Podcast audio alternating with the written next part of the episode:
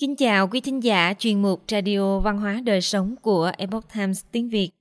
Hôm nay, chúng tôi hân hạnh gửi đến quý thính giả bài viết của tác giả Lan Âm có nhan đề Chính lại định kiến về vị thế của người vợ trong xã hội xưa. Bài do Minh Phương biên dịch theo bản gốc lấy từ The Epoch Times Hoa ngữ.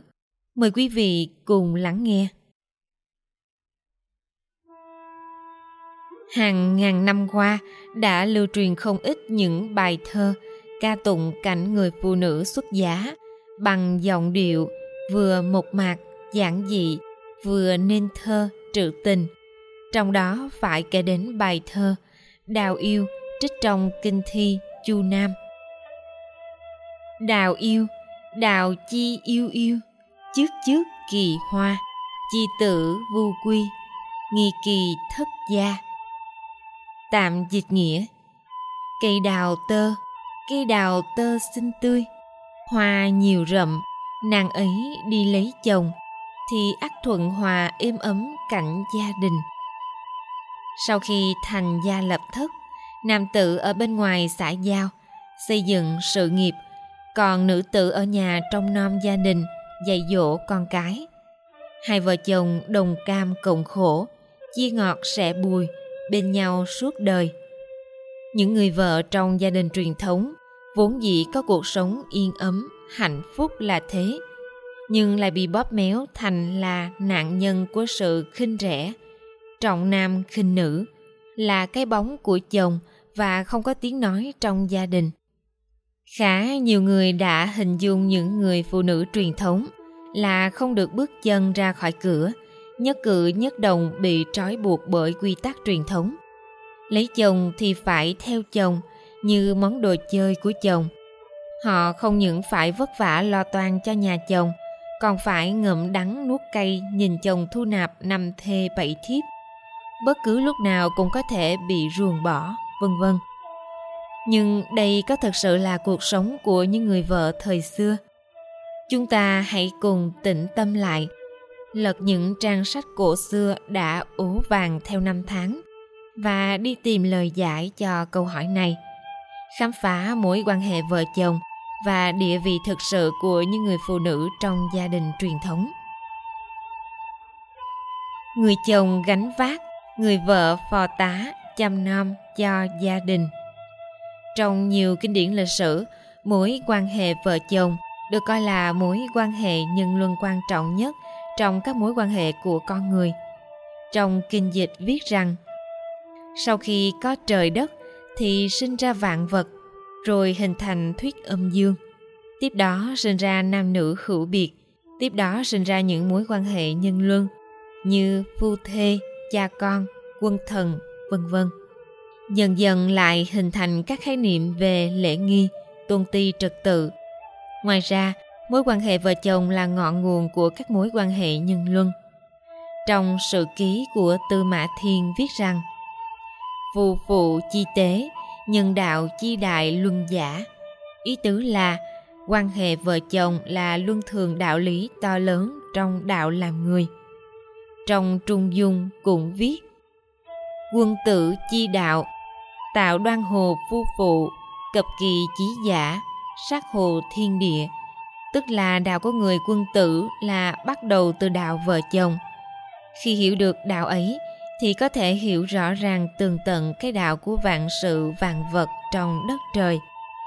Cổ nhân coi mối quan hệ vợ chồng là nền tảng cơ bản nhất trên con đường tu dưỡng của người quân tử. Khi đạt tới cảnh giới cao thâm nhất, thì sẽ có thể tương thông với đạo của thiên địa.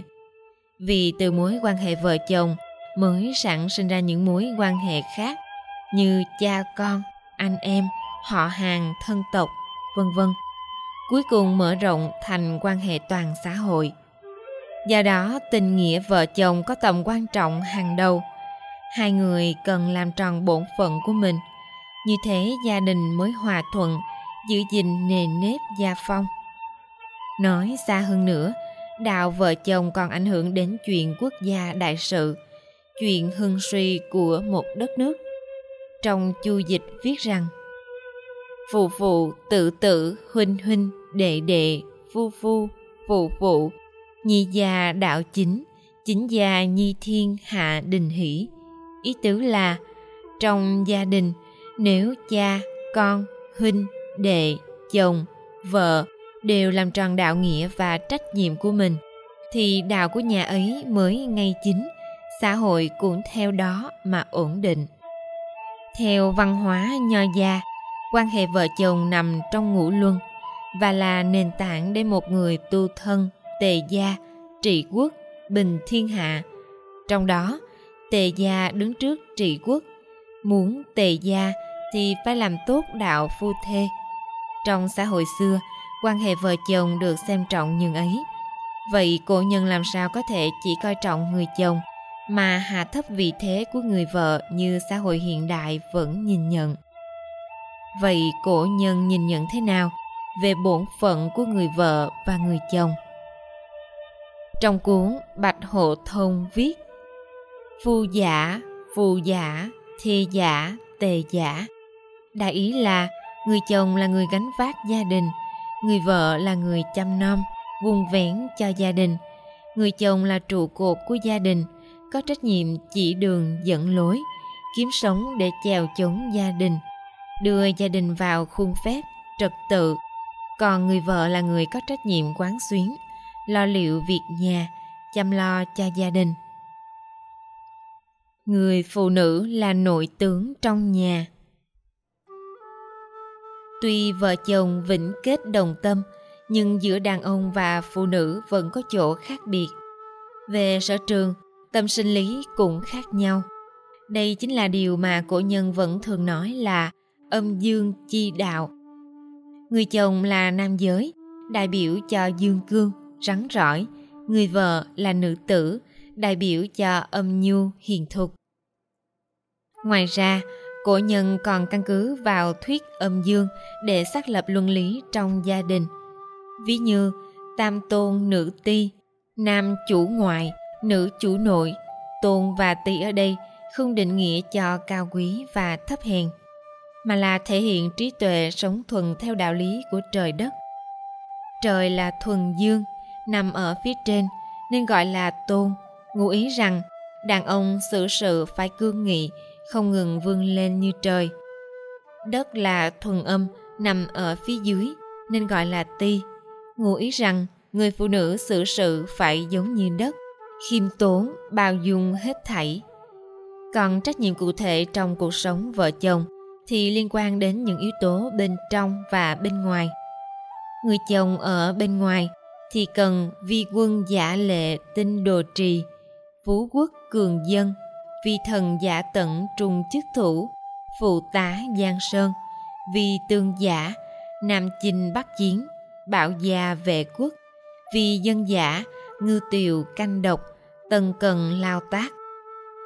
Ý tưởng là, người nam cần phấn đấu lập nghiệp, xây dựng đất nước, làm quần thần thì phải trung thành, tận tụy, cùng đế vương giữ gìn giang sơn cơ nghiệp. Làm tướng quân thì nam chinh bắc chiến, bảo vệ biên cương đất nước. Làm dân thường thì chăm chỉ, cần lao, không ngừng học hỏi. Còn người vợ ở nhà, tuân thủ đạo làm vợ thầy chồng dạy dỗ con cái, chăm nom việc nhà, giữ gìn sản nghiệp, phò tá chồng chủ trì các nghi lễ trong gia đình. Trong lễ ký viết rằng, nam bất ngôn nội, nữ bất ngôn ngoại. Ý nói rằng, người đàn ông không xét hỏi việc nhà thì mới có thể chuyên tâm phát triển sự nghiệp. Người phụ nữ không can thiệp vào việc bên ngoài của chồng mới có thể tập trung quán xuyến gia đình. Nếu người vợ làm tốt việc nhà thì cũng là giảm bớt nỗi lo cho chồng. Một số người có thể cho rằng, phụ nữ thời xưa chỉ biết sống dựa dẫm vào chồng, còn bản thân không có giá trị nào đáng kể. Nhưng thực ra, trong xã hội truyền thống, người đàn ông gánh trên vai trọng trách vì nước, vì dân. Nếu là bậc quân vương, thì cần lao tâm vì quốc gia đại sự, phát triển kinh tế, chăm lo cho dân chúng nếu là dân thường thì sẽ làm lụng chăm chỉ để nuôi sống gia đình. Người phụ nữ cũng vì thế mà hết lòng tận tâm tận tụy vì chồng, vì con. Người đàn ông sức dài vai rộng làm việc lớn. Người phụ nữ chân yếu tay mềm, tinh tế, khéo léo, phù hợp với việc theo thùa may vá vùng vén hạnh phúc trong gia đình nhỏ của mình. Điều này đã chứng minh mỹ đức vô tư vô ngã của cả nam tử và nữ tử trong văn hóa truyền thống.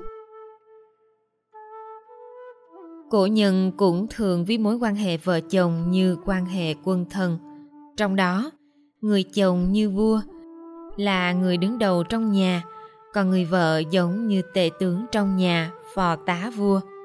Thế nên thời xưa mới thường gọi người vợ trong nhà là chủ mẫu, chứng minh họ cũng giống như chồng mình được mọi người trong gia đình kính trọng. Còn trong việc dạy dỗ con cái, một người vợ hiền lương thuộc đức sẽ bồi dưỡng ra những người con vừa có tài, vừa có đức, giúp ích cho quốc gia. Thế nên mới có câu nói, có hiền nữ mới có hiền thê, có hiền thê mới có hiền mẫu, có hiền mẫu mới có hiền tử. Đằng sau một người đàn ông thành công luôn có bóng dáng người phụ nữ. Nói cách khác, người vợ trong nhà giống như vị đại thần, là cánh tay đắc lực nhất của người chồng. Cũng là người mà các thành viên khác có thể dựa vào về các phương diện ăn, mặc, ngủ, nghỉ, vân vân. Điều này cũng khẳng định vị thế thực sự của người vợ trong xã hội truyền thống không hề thấp kém mà lại vô cùng quan trọng hôn nhân lấy lễ làm đầu, lấy nữ giáo làm gốc. Kể từ khi chu công lập ra hệ thống lễ nhạc hôn lễ truyền thống có lễ tiết phong phú và mang nhiều nội hàm sâu sắc hơn. Tuy có một số thay đổi qua từng niên đại, nhưng những phong tục tập quán cưới hỏi, hầu hết đều không tách rời khỏi nội dung cốt lõi của tam thư thuộc lễ những tập tục này để đảm bảo cho nam nữ danh chính ngôn thuận thành thân với nhau, xác lập danh phận, kính lệ với trưởng bối và ra mắt hậu bối. Thế nên cổ nhân mới coi hôn lễ phải lấy lễ làm đầu. Mấy ngàn năm đã trôi qua, đến nay những nghi lễ cơ bản của hôn lễ truyền thống vẫn được gìn giữ cho đến ngày nay. Hôn lễ truyền thống có nhiều phân đoạn mỗi phần đoạn đều phản ánh sự kỳ vọng của cổ nhân đối với người vợ của họ. Ví dụ, lục lễ bao gồm lễ nạp thái, lễ vấn danh, lễ nạp cát, lễ nạp trưng, lễ thỉnh kỳ, lễ thân nghinh. Vào ngày thành thân, người nam phải đến bàn thờ gia tiên của gia đình người nữ, thể hiện sự tôn trọng đối với vợ trước sự chứng kiến của tổ tiên. Khi rước dâu người chồng phải lái xe đón vợ về, đợi bánh xe lăn được ba vòng mới để tài xế lái tiếp. Điều này cũng để biểu thị sự kính trọng lẫn nhau của hai vợ chồng. Tiếp đó, dùng một quả bầu khô chia làm hai cái gáo, gọi là cẩn. Tân làng và tân nương mỗi người cầm một mảnh để uống rượu, nên gọi là rượu hợp cẩn. Điều này chứa đựng niềm hy vọng là vợ chồng tuy hai mà một hết lòng yêu thương nhau. Vào sáng sớm sau đêm tân hôn, nàng dâu cần thức dậy từ sớm, tắm rửa sạch sẽ, ăn mặc chỉnh chu, đến vấn an cha mẹ chồng, thực hiện đầy đủ những lễ nghi bái phỏng để thể hiện sự hiếu thảo nhu thuận của mình. Hành lễ xong, cha mẹ chồng bước xuống thềm phía tây, còn nàng dâu bước xuống thềm phía đông. Biểu thị nàng từ nay về sau sẽ đảm đương quản lý sự vụ trong nhà trong lệ ký viết rằng, những lễ nghi này để hy vọng bản thân lấy được nàng vợ hiền dâu thảo, hiếu thuận với trưởng bối, thân thiết với người nhà, thế mới có thể đảm bảo sự nghiệp của gia tộc mãi mãi hưng vượng. Người xưa đặt nhiều kỳ vọng về người vợ, nên giáo dục nữ đức mới được coi là khóa học bắt buộc đối với tất cả những người phụ nữ trong xã hội. Nữ tử từ năm 10 tuổi bắt đầu được những phó mẫu dạy dỗ học tập cốt cách ôn nhu ngoan ngoãn vâng theo lời dạy của người lớn. Học theo thùa may vá học các quy tắc về lễ nghi khi tế lễ. Trước khi xuất giá 3 tháng họ còn phải trải qua khóa học nghiêm khắc đào tạo trước hôn nhân. Nắm vững công dung ngôn hạnh học cách tế bái tổ tiên trau dồi đức hạnh rồi mới có thể xuất giá. Ngoài giáo dục nữ đức, cổ nhân còn lưu truyền rất nhiều cuốn sách dạy về đức hạnh của người phụ nữ. Trong đó, lấy hai cuốn liệt nữ truyện, nữ tứ thư làm đại biểu. Một số người cho rằng đây là sự phân biệt đối xử và giam hãm người phụ nữ. Nhưng thực tế cổ nhân tin rằng mối quan hệ lý tưởng giữa vợ chồng là phu nghĩa phụ thuận. Trong tuần tự viết rằng trí công nhi bất lưu, trí lâm nhi hữu biện. Ý tứ là người chồng phải nỗ lực đạt được công danh sự nghiệp nhưng không phóng túng, dâm loạn, cố gắng gần gũi người vợ nhưng phải duy trì tôn ti, giữ gìn ranh giới. Nếu làm trọn đạo nghĩa người chồng, thì người vợ tự nhiên sẽ phu sướng phụ tùy, trở thành hiền thê, dịu dàng, chu đáo. Có người lại nghĩ, tại sao cổ nhân luôn xem trọng phụ đức và ít khi đề cập đến phu đức? Thực ra không phải vậy. Trong kho tàng văn học nghệ thuật truyền thống, phần lớn các tác phẩm kinh điển đều nói về đạo đức, ngôn hành, giới quy đối với người nam tử. Nếu người đàn ông khi ở ngoài đã đạt được nhân, nghĩa, lệ, trí tính của người quân tử, thì nhất định cũng sẽ làm được người chồng tốt, con trai tốt, người cha tốt. Tuy nhiên, nếu theo nhận định trên, thì chẳng phải những kinh sách nói về nữ đức rất ít ỏi sao? Chẳng trách tại sao từ hoàng hậu khi biên tập cuốn nội huấn mới hít lời cảm khái mà rằng trên đời này không còn cuốn sách hoàn chỉnh nào dạy riêng cho phụ nữ nữa rồi.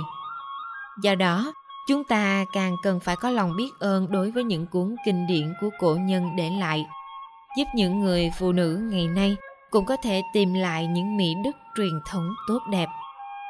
Khi tĩnh tâm nghiền ngẫm những lời mà các bậc thánh hiền để lại, chúng ta sẽ ngạc nhiên mà thốt lên rằng hóa ra trong đạo đức và văn hóa truyền thống đạo nghĩa vợ chồng là ngọn nguồn của các quan hệ nhân luân.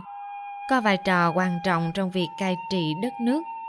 Người vợ là yếu tố không thể thiếu cũng không thể thay thế trong gia đình trong nhà có hiền thê, thì nhà đó quả là có phúc khí không nhỏ. Hy vọng bài viết trên giúp bạn đọc hiểu nhiều thêm về vị thế và bổn phận của người phụ nữ trong văn hóa truyền thống. Từ đó giúp chúng ta có cái nhìn sâu sắc hơn về tầm quan trọng trong trách nhiệm và sứ mệnh của mình đối với gia đình và xã hội. Quý thính giả thân mến chuyên mục radio văn hóa đời sống của epoch times tiếng việt đến đây là hết để đọc các bài viết khác của chúng tôi quý vị có thể truy cập vào trang web epochtimesviet.com. Cảm ơn quý vị đã lắng nghe, quan tâm và đăng ký kênh. Xin chào tạm biệt và hẹn gặp lại quý vị trong chương trình lần sau. Kính chúc mọi điều bình an và tốt lành đến quý vị cùng người thân.